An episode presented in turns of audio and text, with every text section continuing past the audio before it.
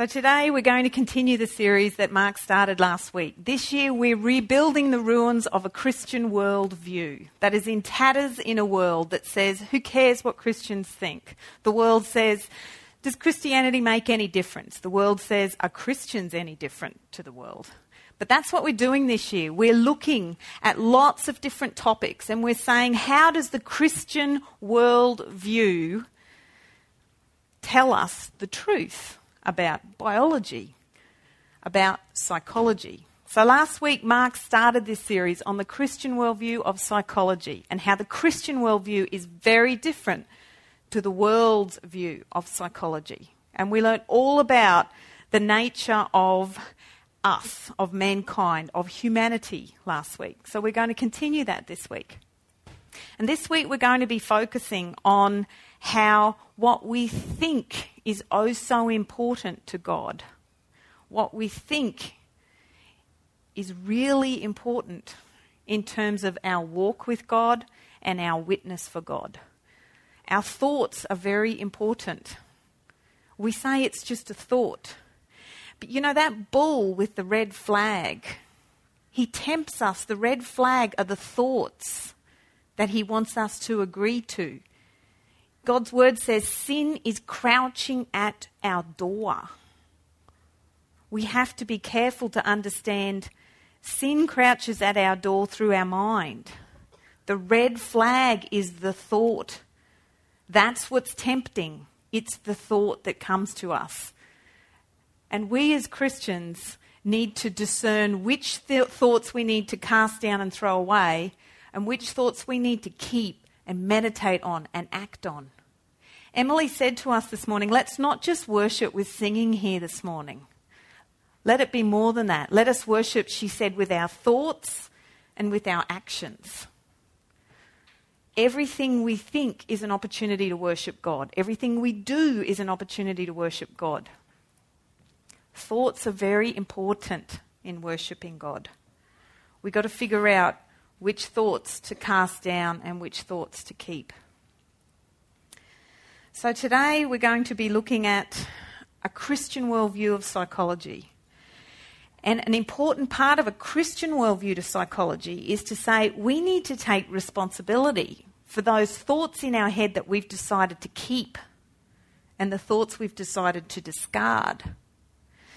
A really well known Christian psychologist, his name is um, Larry Crabb, he says to us, we need, as a very first step, to say we need to take moral responsibility for our lives, and that starts with taking responsibility for our thoughts. He says we need to be responsible for confessing sin. And that includes confessing those thoughts that we know are wrong thoughts, confessing those thoughts that we know would not please God, those thoughts that we've meditated on for too long, which conceives and becomes sin when we act on those thoughts. That's number one. Then he says, number two, we need to willfully, that is, make a choice willfully and firmly turning from it we need to throw that thought out and say that's not in line with Jesus' teaching, that's not in line with his truth, and turn from it. That means not hold on to it, but turn and think differently to the way the world thinks. And number three, we've got to practice something new. We've got to practice a new behaviour, believing that the indwelling spirit will provide all the needed strength we need to think differently to the world, to act differently to the world. And if the devil says to you, you can't do it, you failed before, you can stand strong in God's Spirit and say, with Christ, I can do all things. You have the spiritual armour. You need to put it on to fight the enemy and the enemy's thoughts. Paul says it this way He says, You were taught with regard to your former way of life to put off your old self and your old way of thinking. We need to put it off. There's an activity here involved in putting off the old thinking, the wrong thinking. You see, that old thinking, the wrong thinking, It's being corrupted by its deceitful desires. There's a selfish desire behind the old thinking, the old way. Paul says to us, be made new in the attitude of your minds. This change has to start with what's going on in our head. The little chitter chatter self talk in our head is dangerous territory unless we put off the old and become new in our minds. Paul says, put on the new self because we're created new in Jesus. Something significant happened when each one of us was saved. He gave us a new self, but we got to put it on. And we're putting on something to be like God in true righteousness and holiness. So we're putting on his thoughts, we're putting on his behavior. So our thinking is just like God's, our behavior is just like God's. We've got a journey. There's work for us to do, there's activity for us to do to live in the new self. But how do we do that? How do, how do we put off the old? How do we put on the new? Well, the answer lies in a Christian view of psychology, in a Christian view about how the mind works, in a Christian view of thinking. I want you to watch a fairly short clip now, and I want you to think about how this clip explains to us how to put off the old and how to put on the new self. There's a life that you were meant to live, and there's a life that I was meant to live. In fact, Jesus has a plan and a life for every single human being on this earth. But are we living it? We've got it. But are we living it? Are we putting it on? There's a life with a plan for you. Do you get that? There's a plan for you. We're meant to be living out that plan. God gives us the power to live out that plan. He gives it to us, but we got to put it on. God says to us in Jeremiah, He says, For I know the plans I have for you, declares the Lord. Plans to prosper you and not harm you. Plans to give you a hope and a future. This is a beautiful, well known verse. But do we take hold of this truth and say, For me personally, God has a plan that I'm meant to live out on this earth? I'm significant are we living out the life we were meant to live? There's plenty of people who aren't. You see, the Christian worldview of psychology says we can't live out the life we were meant to live when we're addicted to sin.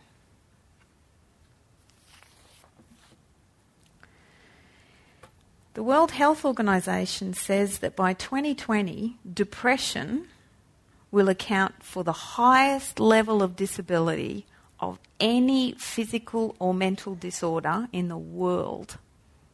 Depression, a problem of the mind. Already in Australia, significant levels of depression affect 20% of adults in their lifetime. People are looking at the red flag. They're believing the red flag. They're believing the lies. The lie that says, there's no plan or purpose for you. You're insignificant. How many billions of people are on this earth?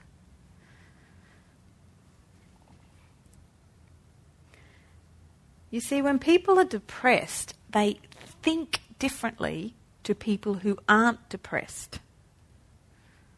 They don't realise that what's going on in their head is actually where the battle is going on, where the deception is going on. You see, we know now that people who are depressed, when they think about themselves, they will agree with the statement, I'm a failure. No one loves me. People that are depressed will think, when they look at the world, they think, there's no good out there.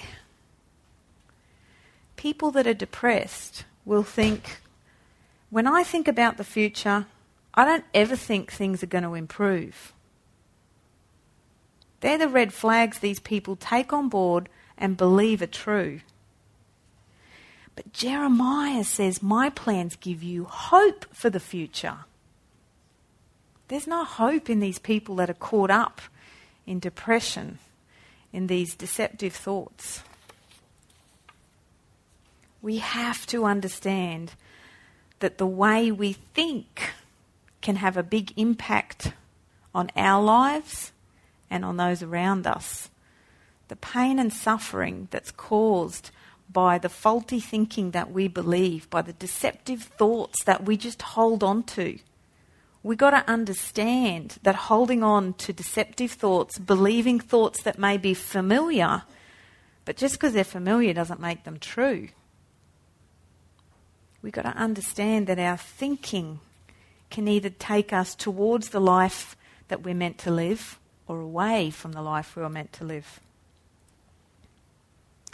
And when things get so bad, when things get so painful, when things look so hopeless, it's tempting to cover our eyes and just run. The temptation is to avoid it. I don't want to think about it anymore. This is all too hard and all too painful. And you know, that's the worst thing we can do is avoid the pain, avoid the suffering, avoid thinking about anything too important. Just do something to take my mind off the heavy stuff. I want to get on to fun and entertainment. Oh, but it's only temporary. We must take responsibility for every thought and every action. Unless we take responsibility, our hands will stay on our eyes and will stay lost and will stay depressed in a world that is hopeless. David tells us about what happened when he tried to avoid the pain, avoid the guilt.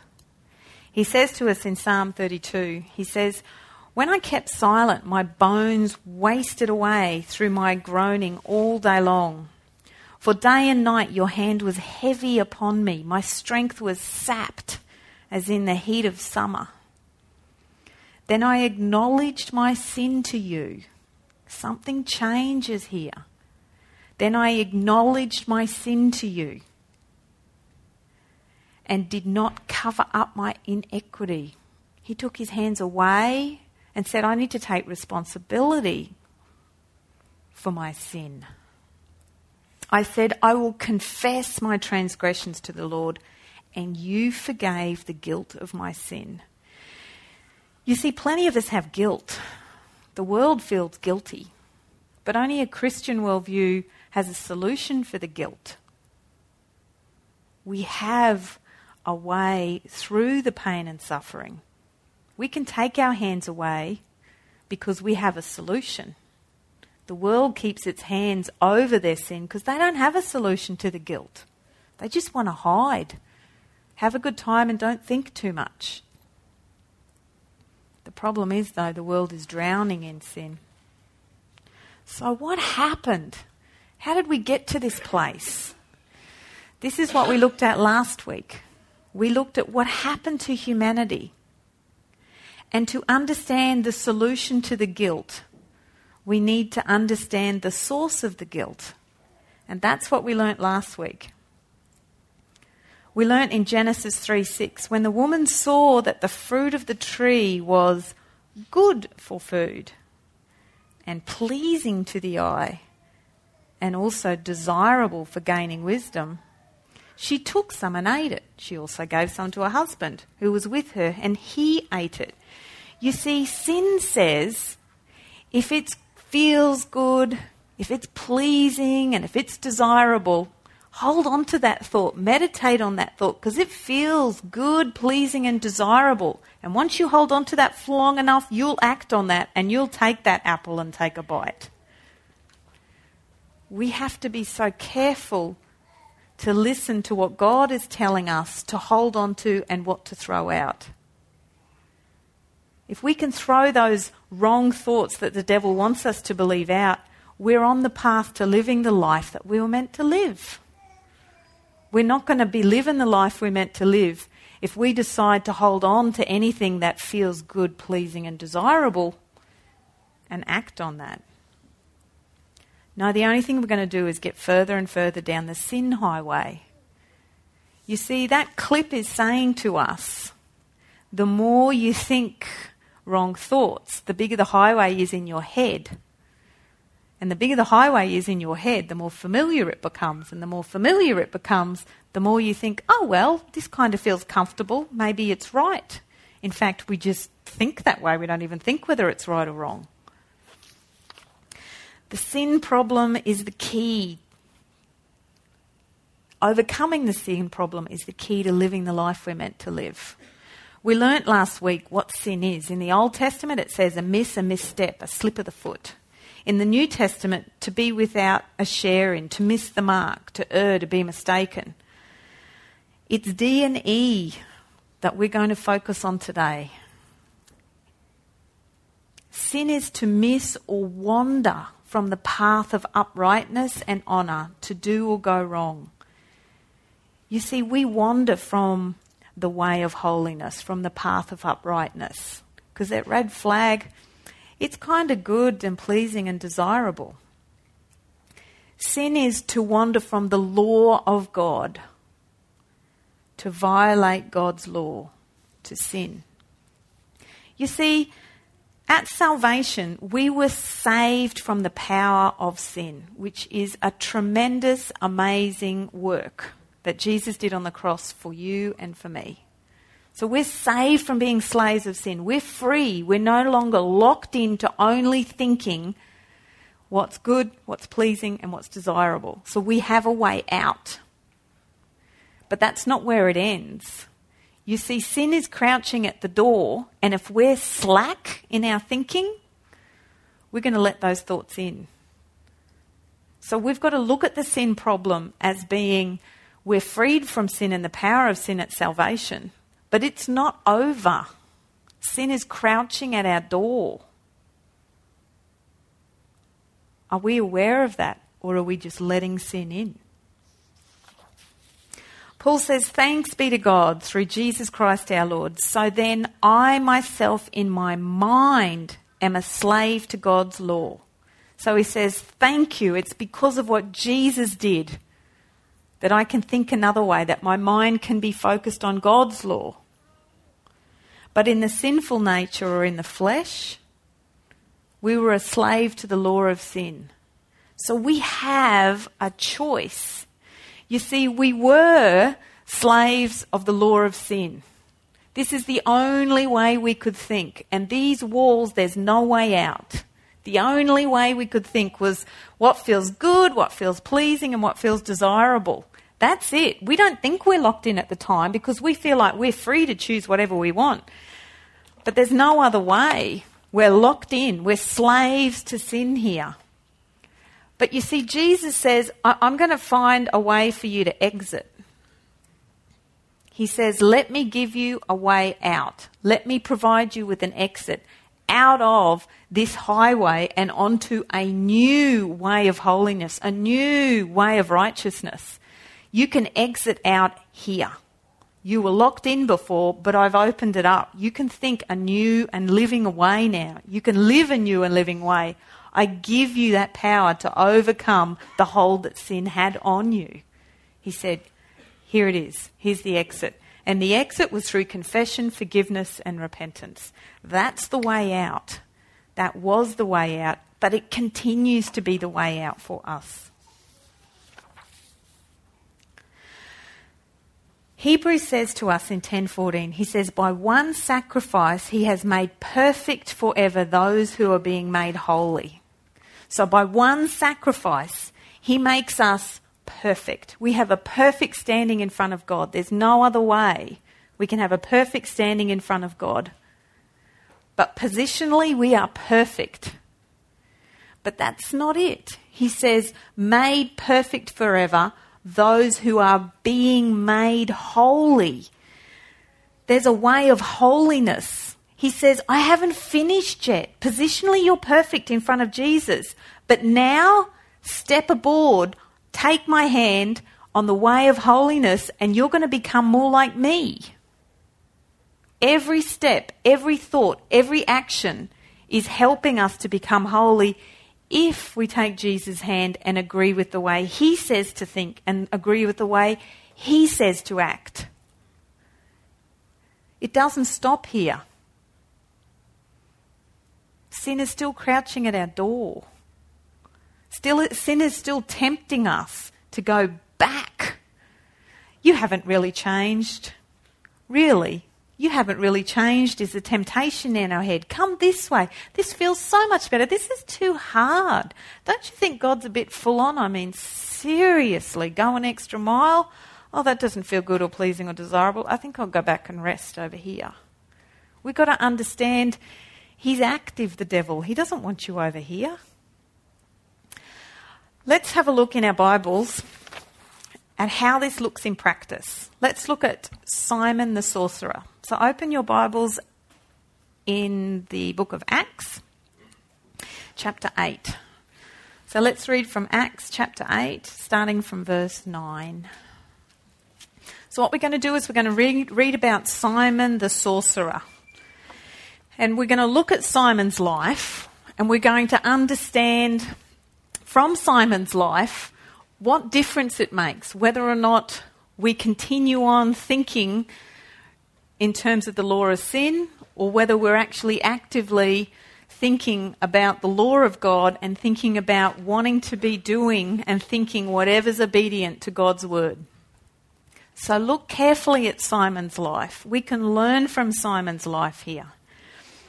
So we start from verse 9. Now, for some time, a man named Simon had practiced sorcery, which is magic. He practiced magic in the city and amazed all the people of Samaria. Okay, so this guy Simon, he's got an ability here And the ability he has is to perform magic. We continue. He said he boasted that he was someone great. Ah, so he, as a result of having this ability to perform magical tricks, he's thinking in his head, oh, I can boast about self.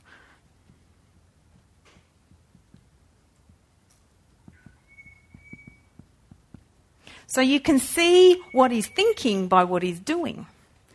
So, he boasted that he was someone great, and all the people, both high and low, gave him their attention. Oh, self likes that attention for self.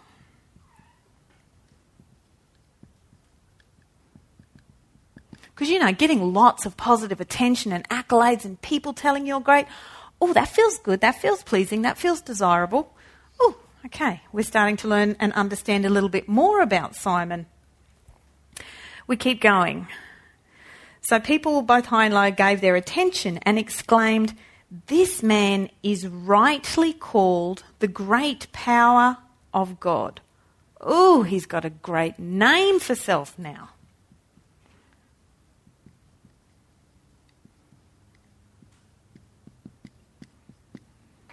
Whew.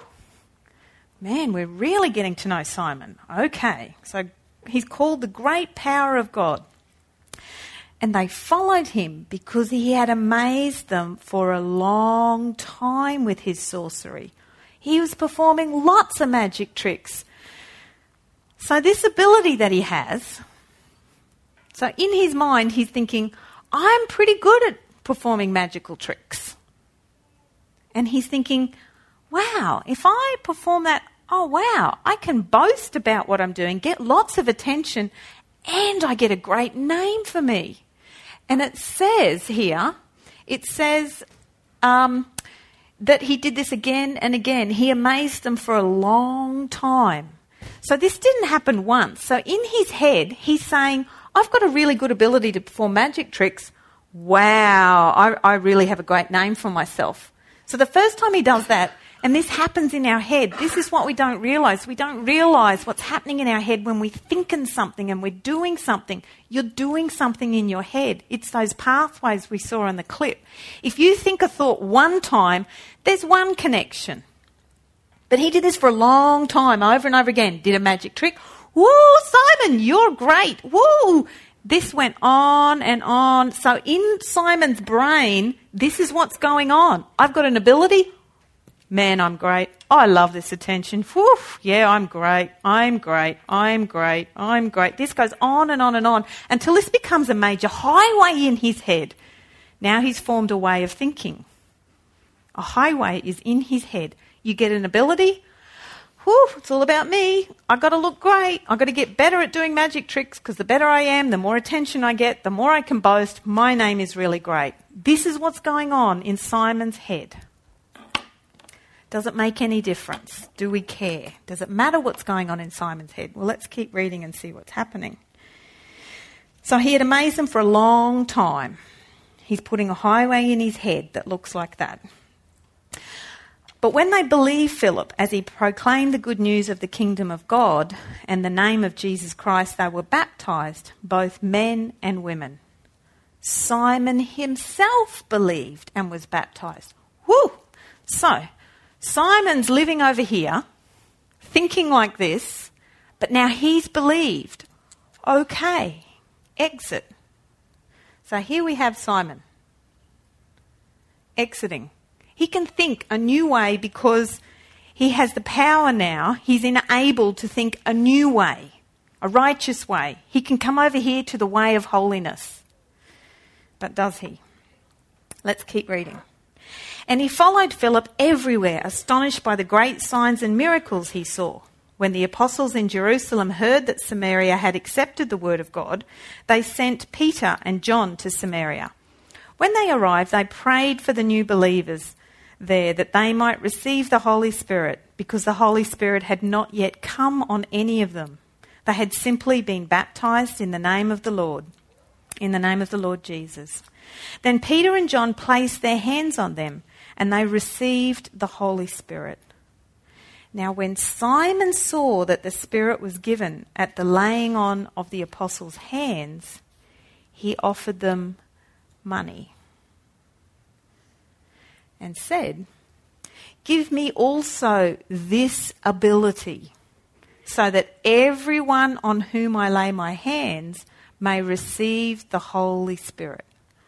Okay, so he's got a highway in his head that says, I already have this magical ability to perform all these magic tricks. And when you've got an ability, that must mean it's for me.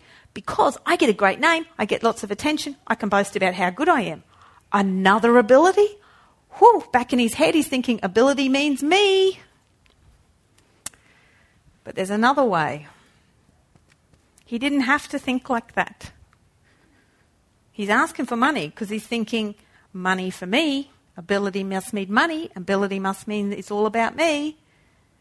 But there's a way of holiness, a different way of thinking about abilities and gifts of the Holy Spirit, which he wasn't thinking.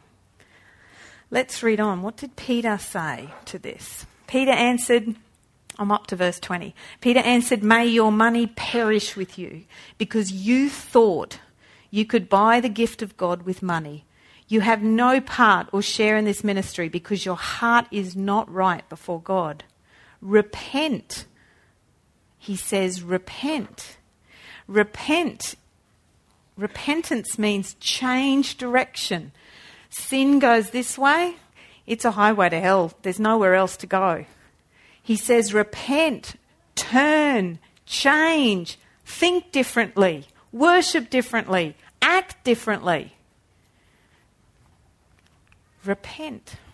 He says, Repent of this wickedness and pray to the Lord in the hope that he may forgive you for having such a thought in your heart.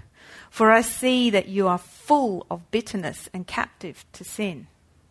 So you see, Simon said, I like the idea of exiting. That sounds good because he was watching them. So many people before him were believing. He liked this idea of exiting, but you know, when it really came to the crunch, you can see that his thinking is still here.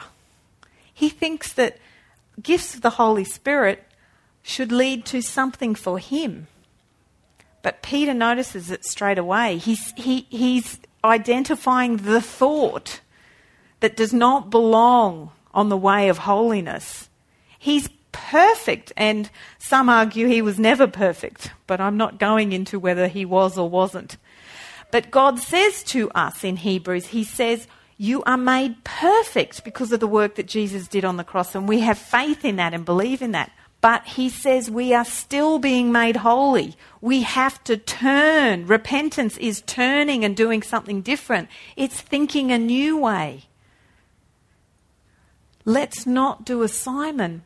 Don't get caught in doing what Simon did and thinking that, hey, this is great. Woo! It's all over, Red Rover. Free from sin. Woo! He says, be very, very careful to become more like Jesus, to overcome on a daily basis. We need to be coming back again and again and saying, Jesus, what is the way of holiness? He says, take captive every thought to make it obedient to Christ. Cast down the stuff that doesn't belong to the truth. But we're not going to know whether the thought is good or bad if we're not in the truth, if we're not talking to Jesus, if we're not reading his word, if we have no clue about whether a thought belongs to the way of holiness or whether a thought is over here in the law of sin. We need this day to day interaction with Jesus so we can discern which thought to throw out and which thought to hold on to. Listen to the way the message um, describes what Peter said in verses 20 and 23. The message says it this way Peter said, To hell with your money, and you along with it. Why? That's unthinkable trying to buy God's gift. You'll never be part of what God is doing. You will never live the life you are meant to live, Simon. By striking bargains and offering bribes, change your ways. Repentance is about changing our ways. God's thoughts are so much higher than our thoughts. We've got to change to become more like Jesus, and we won't do it unless we understand that it starts with the way we think. Change your ways and now. Ask the Master to forgive you for trying to use God to make money. I can see this is an old habit with you. You reek with money lust. You see, we think habits are, well, that's just me. That's just my habit. Can't change that. That's just the way I do things. That's just the way I think about things. But you see, an old habit is what got Simon into trouble, and an old habit can get you and me into trouble unless we go back to Jesus and say, is this habit something that's on the way of holiness or does this habit belong over here? Habits. You see, habits feel, they feel kind of good. They feel pleasing, they feel desirable. Habits fit into the same category of the way Eve was tempted because that apple looked good, it looked pleasing, and it looked desirable. We've got to understand that habits are a danger zone. It's like the story of the young man who was trying to win the affections of this lovely young girl. So he just adored this girl. He'd been watching this girl for a long, long time. And he thought to myself, if only I could get her attention. Right now, she won't even look at me. Right now, she won't even talk to me. She won't have anything to do with me. How can I get her attention? I'm in love with her. I, I, just have to be with this girl. She's the woman of my life. I'm sure I'm meant to marry her. So he says, I know what I'll do. I'll start writing her a love letter. So he writes the most beautiful love letter and sends it in the post. No response. He thinks to himself, Oh, what can I do? He thinks, I'll write another love letter. That one didn't work. So the next day he writes her another love letter and the next day, and the next day. And after a week of writing this long love letter to this girl of his dreams, still no response from this woman. So he thinks, only thing I can do is up the ante. He writes her three love letters every day the next week. This man wrote up to 700 love letters to this woman, this young girl that he was so in love with and was going to be the woman of his life. Do you know what happened? That young girl married the mailman. Do you understand that this man only had one way of thinking? He had a habit in his head. He had a highway in his head that said, that linked two things me over here, and I want to get the girl. The only way I can get the girl is express my love in a love letter. So that didn't work. Did he change anything? No. He just kept sending more and more and more, thinking, surely this will work. You see, habits are not necessarily going to be right. Habits are just familiar. That's the only thing he knew how to do, or the only way he thought he could get this girl. He had no other way. He was locked in, he was a slave to this habit. He knew no other way. He was locked in. There was no exit for him. He didn't know what else to do. He just went back to his habit, thinking, that'll get me there.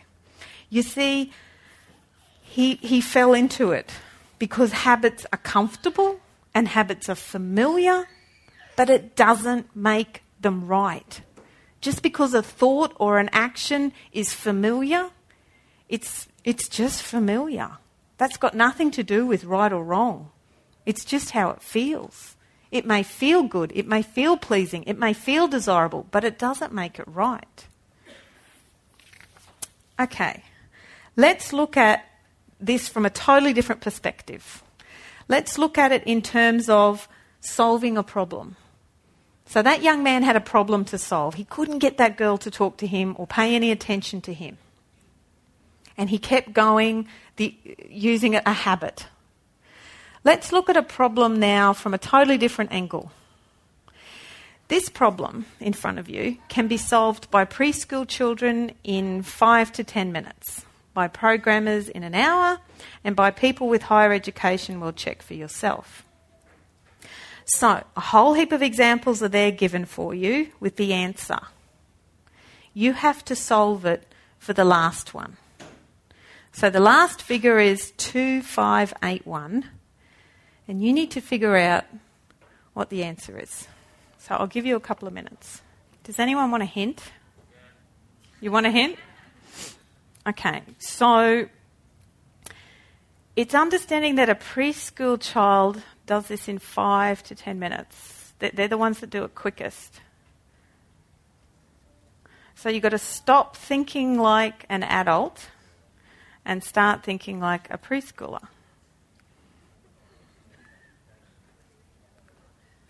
Do you want another hint? A preschooler, what do kids at preschool do? They paint and they colour in. So they may have a paintbrush in their hand or a colouring in pencil in their hand.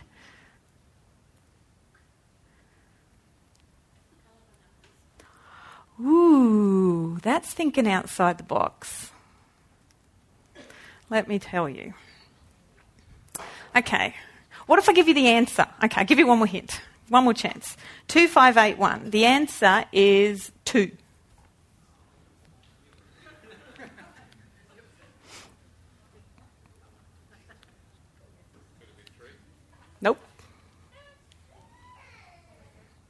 Okay. Let's look at 8809. That should be 2456. Is that 88096? Okay. This is how you do it. So I'm a preschooler. I often have a colouring in pencil in my hand. So what I do is I go, oh, wow, let's see. One, two, three, four, five, six. There's six little loops to colour in. Oh, Seven, one, oh no loops. Oh, that must be zero. Two, five, eight, one, two. Nah, that one doesn't count. so you see, the problem, oh, that's why, because that doesn't have a loop. The, the problem that we have is that when we look at a problem, we think that we have to do some mathematical twisty turny thing. How did you go, Andrew? Were you doing some mathematical twisty turny thing up there? See, that the reason I got this is I'm no good at numbers, so I like this. Because I don't do the twisty turny thing. I got this. I'm much more like a preschooler.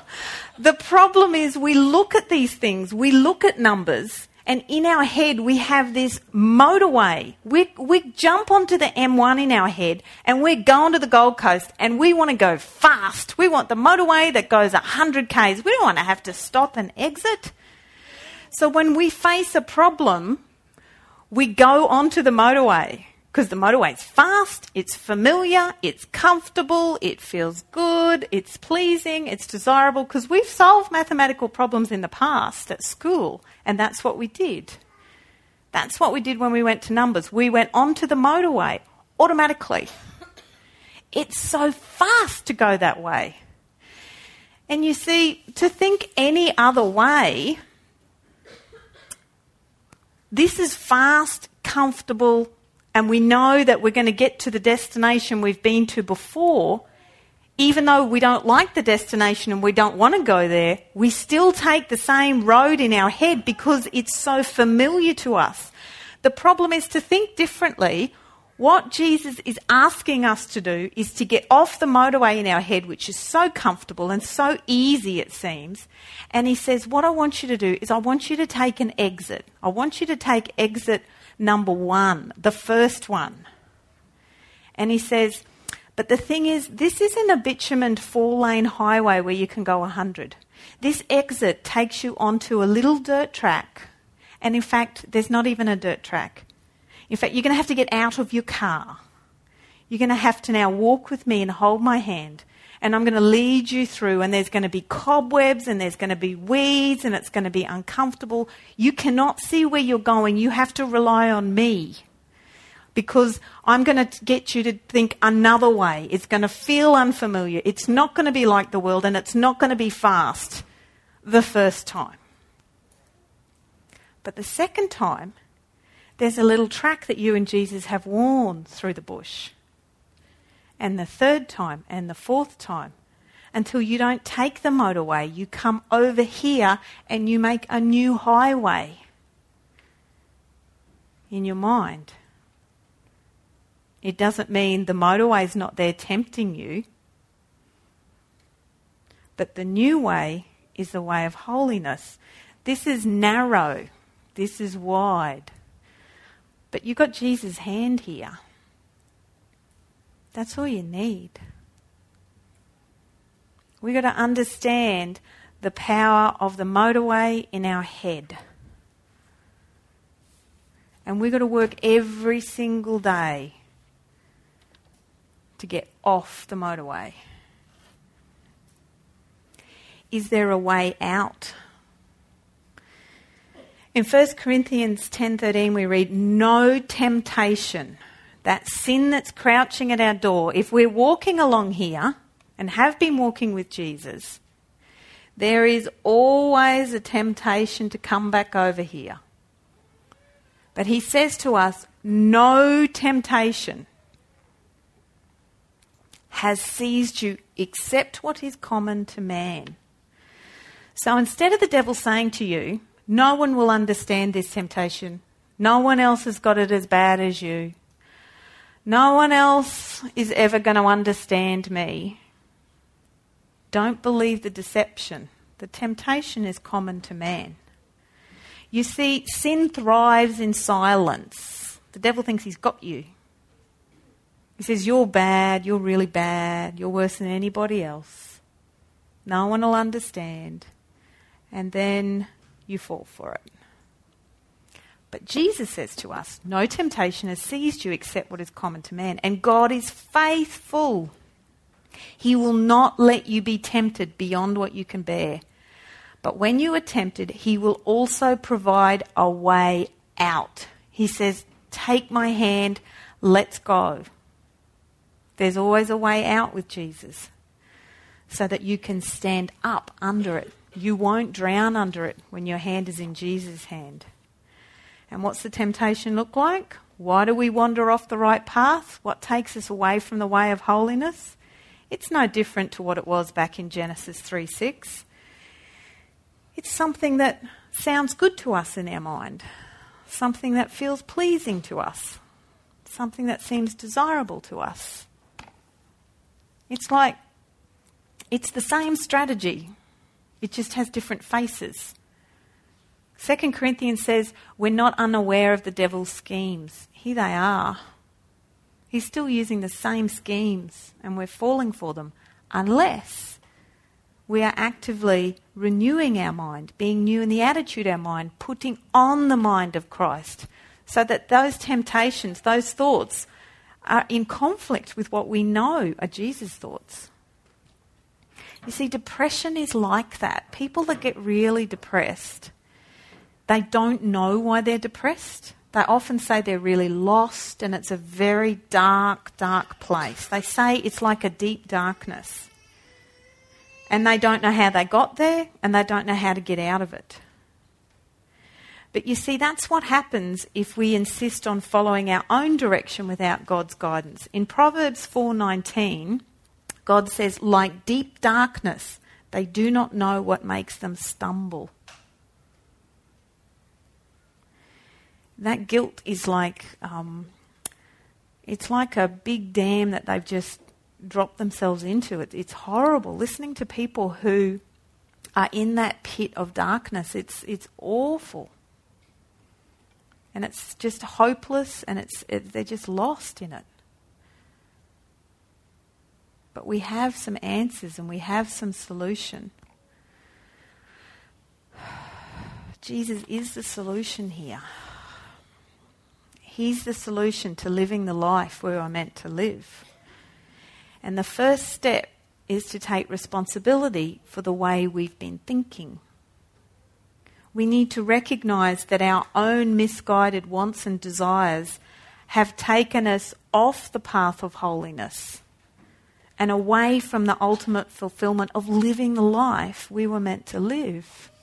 We must start with taking responsibility if we try and cover our eyes and cover our ears and avoid everything, we'll never come to a place of confession and forgiveness and repentance. It's impossible. Isaiah says to us in chapter 26, 7 to 8, he says, The path of the righteous is level. O upright one, you make the way of the righteous smooth. Yes, Lord, walking in the way of your laws, walking in the way of your laws. Not just reading and memorizing them, not just thinking, I looked at that, I've read this chapter before, but looking at it, reading, meditating, praying, thinking about it, and walking in the way of your Lords. We wait for you. And then the litmus test for a thought. Your name and renown are the desire of our hearts. You see, Simon over here, for him, it was getting a great name for himself. But the way of holiness, thinking in the way of holiness, is our desire, is God's great name. We just sang it this morning. Is this thought going to lift up God's great name? Is this intention going to live up God's great name? Is this word I'm going to speak? Is this sentence I'm going to utter to somebody? Is this action I'm going to take? Is it lifting up God's great name? Or is there a selfish intent in our heart to lift up our own great name? You see, God says abilities and gifts of the Holy Spirit, they're not for us, for ourselves. They're for the common good, he says. They're for exhorting, they're for edifying, they're for encouraging, and they're for the comfort of others. Is this thought going to benefit others? Is it going to lift up God's great name? Stop and give that thought in your head a test. Is it going to benefit others if I think this way? Is it going to benefit others if I talk this way? Is it going to benefit others if I act this way? And is it going to lift up God's great name?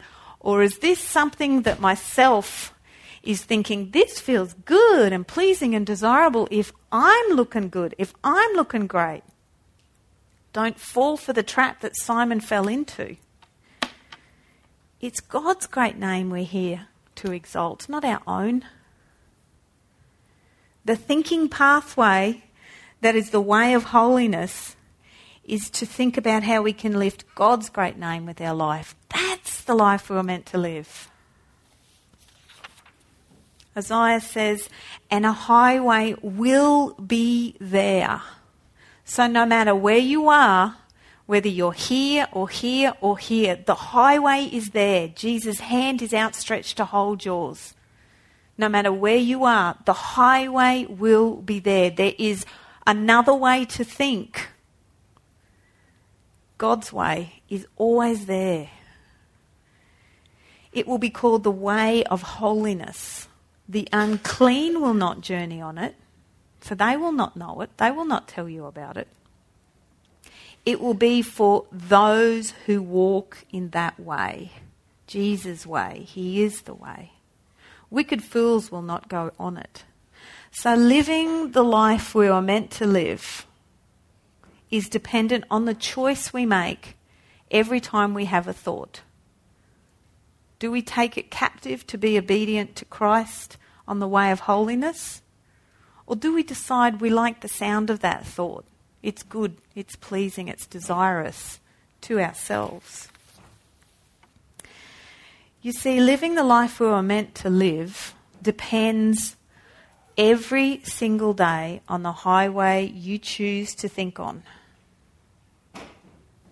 A thought is an opportunity to get onto the highway of holiness and become a little bit more like Jesus. And that takes time, and that's a daily sanctification process. So, which highway of thought will you choose? The devil's schemes are no different today to what they were back in the book of Genesis. We are faced with exactly the same choice and exactly the same problem as Eve and Adam. We have a choice to make. Whose word in our head are we going to trust? Will we trust the serpent's word? A word, a thought in our head that sounds like, this feels good, this feels pleasing, this feels desirable. Or are we going to trust God's word on the way of holiness? It's a daily, it's a minute by minute choice think about this morning as you were getting ready to come to church? What were you thinking about? Were those thoughts on the way of holiness? Were you thinking about how to make God's name great today? Were you thinking about what you could say to benefit others today? God says to you today, be careful about the way you think. As a man thinketh, so is he, it says in our beautiful word that God gives us. He says every minute of every day, you need to choose. You've got two choices. And we've only got a choice because we're no longer a slave to sin. This is the freedom we have. We have a choice now. We never used to even have this choice. We're given this choice. You make the right choice, you can live the life you are meant to live. You make the wrong choice, Jesus says, I'll, I'll make a way out for you, but come back. Don't stay there too long, you'll make another highway in your head. He says, I'm here for you. Take my hand. You see, to have a Christian worldview of psychology, we need a Christian worldview of our problem which was a sin problem and is a sin problem if we choose to be tempted by sin. And the solution is the same confession, forgiveness, repentance. Let's pray.